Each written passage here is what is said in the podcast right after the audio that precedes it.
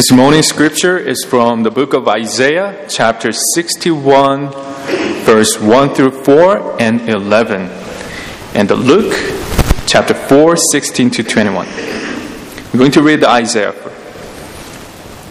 The Spirit of the Sovereign Lord is on me, because the Lord has anointed me to proclaim good news to the poor.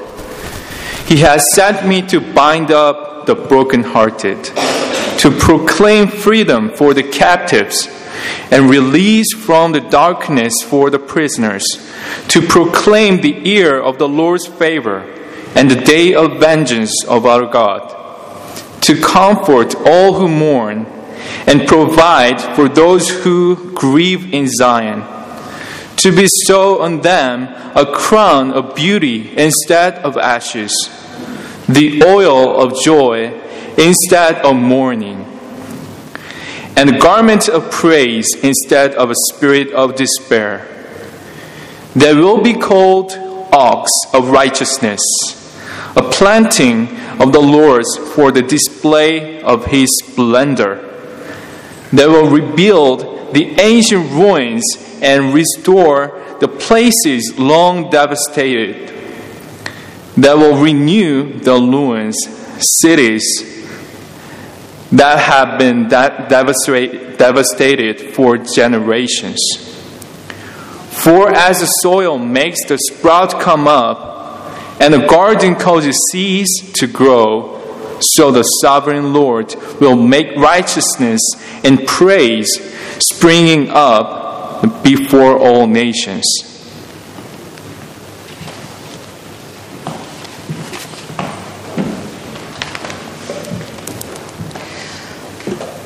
The lesson from the New Testament is from Luke's Gospel, and it may sound familiar. Then Jesus came to Nazareth where he had been brought up, and he went to the synagogue as his custom was on the Sabbath day. And he stood up to read, and there was given to him the book of the prophet Isaiah. Jesus opened the book and found the place where it is written The Spirit of the Lord is upon me, because he has anointed me to preach good news to the poor. God has sent me to proclaim release to the captives and recovering of sight to the blind, to set at liberty those who are oppressed, and to proclaim the acceptable year of the Lord. And Jesus closed the book and gave it back to the attendant and sat down. And the eyes of all in the synagogue were fixed on him. And he began to say to them, Today the scripture has been fulfilled in your hearing. May God bless our hearing and understanding of this word to us today. And may these holy words continue to shape and to form us as God's holy people.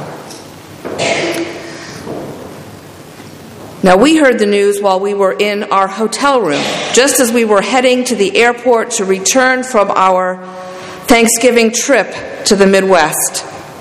Fidel Castro was dead. Throughout the day, as we traveled, we caught glimpses of news broadcasts of this historic event. I think we were in a layover in Las Vegas, of all places, when I saw one report that featured interviews with Cuban exiles in Miami. There in Miami, amid great celebration, one reporter was pressing one young woman, someone who was for sure too young to have been among that original group of exiles from Cuba, saying, So, do you think you'll go back now? Will your family go home? Well, I don't know, she said. My, my life is here now, and who knows what is left of what my parents left behind. There on that big flat screen TV in Vegas, an ancient truth was once again being revealed. The dream of return from exile is glorious and inspiring. The reality is difficult and painful. Most biblical scholars agree that the words from today's reading from the prophet Isaiah come out of just such an experience. The earlier chapters of Isaiah come as the threat of conquest and exile is hanging over the people of Judah.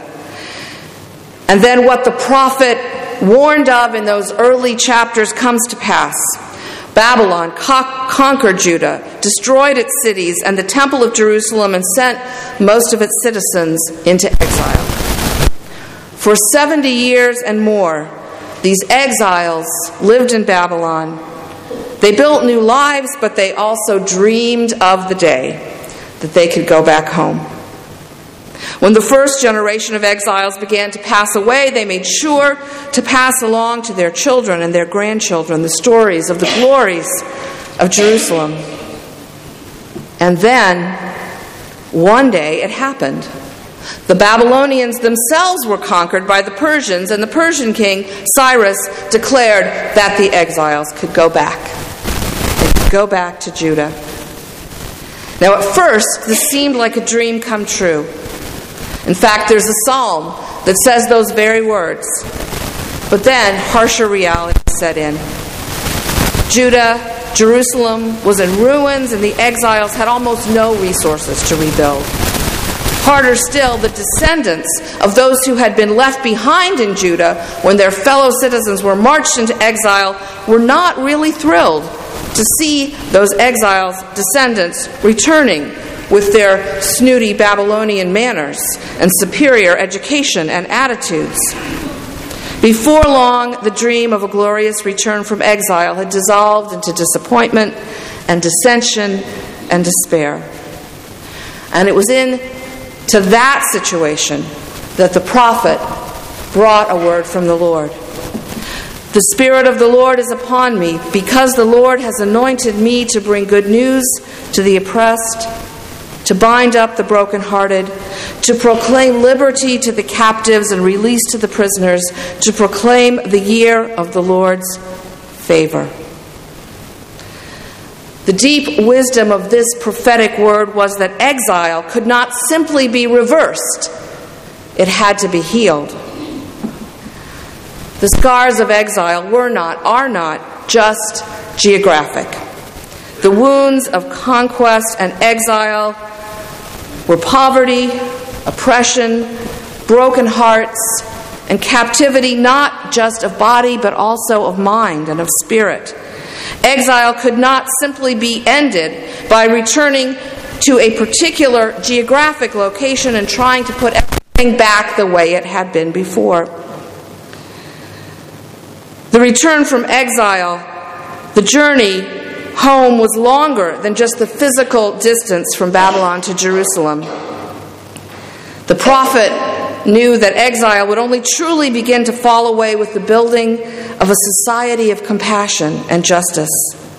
And no emperor could simply issue a decree to make that happen. That return, that healing, could only be the work of the people inspired by God to acts of compassion and justice. The emperor could only open up the possibility of return, but it was only the people walking with God who could bring one another home. Well, you might say that's an interesting history lesson. What difference does that make here and now? Well, centuries after the exiles returned from Babylon, Jesus also returned home. He showed up one Sabbath at the synagogue in Nazareth. The leaders called him up front to read from the scroll of Isaiah. Jesus stood among them and read these words The Spirit of the Lord God is upon me, because the Lord has anointed me to bring good news to the oppressed, to bind up the brokenhearted, to proclaim liberty to the captives, and release to the prisoners, and to proclaim the year of the Lord's favor. And then Jesus rolled the scroll back up handed it back to the attendants, and said, Today, here and now, this scripture has been fulfilled in your hearing. Now, of course, part of what that means, part of that was a declaration about who Jesus is. The fulfillment of the prophetic promises of the ages.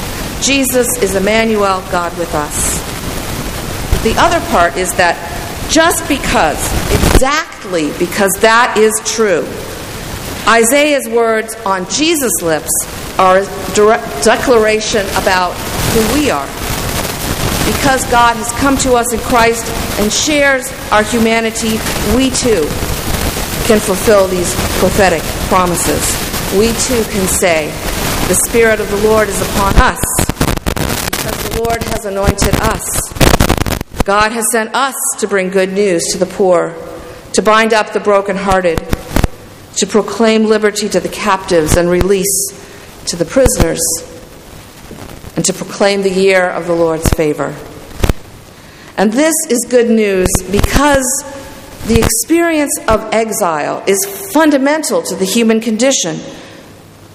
You can live in the same town where your parents and grandparents, maybe even great grandparents, were born and still experience a kind of exile. Beloved Claremont Presbyterian Church member Bill Hopper, who died just about this time of year, about five or six years ago, once told me that old age felt to him like a kind of exile. He felt cast out of the healthy body and mind that he had inhabited all his life and into a foreign land of frailty and forgetfulness. Another friend of mine once described divorce as a form of exile, a sudden separation from the family she had built and from the network of relationships surrounding that family. Some have written about grief as a form of exile, a sudden abrupt wrenching out of one's old familiar life and into a strange and unknown wilderness.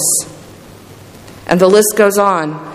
There's the exile of unemployment, the exile of addiction, the exile of dramatic economic or political changes that may make us feel displaced and vulnerable. And of course, there's the classic Christian concept of the exile of our sin, which separates us from our true home in God and from our true selves as human beings created in God's image. And none of these forms of exile that we experience can simply be reversed by royal decree. But through the power of God's love at work in the world and in us and through us, these exiles can be healed. And the healing begins with God and continues when we live into the promises that Isaiah proclaimed and which Jesus declared have come true today in our hearing. The true return from exile begins when we, through our own lives, our own actions, begin to bring good news to the poor to bind up the brokenhearted, to proclaim liberty to the captives and release to the prisoners of mind, body, or spirit, and to proclaim that the time of God is dawning. And when we do this, light begins to appear. This time, it is not the light of a great star in the heavens, but a light of a lamp in the window a light that reveals that surely and steadily God is gathering us in, that we are living into the light of God's promises, that we are walking in the light and bringing one another home. Amen.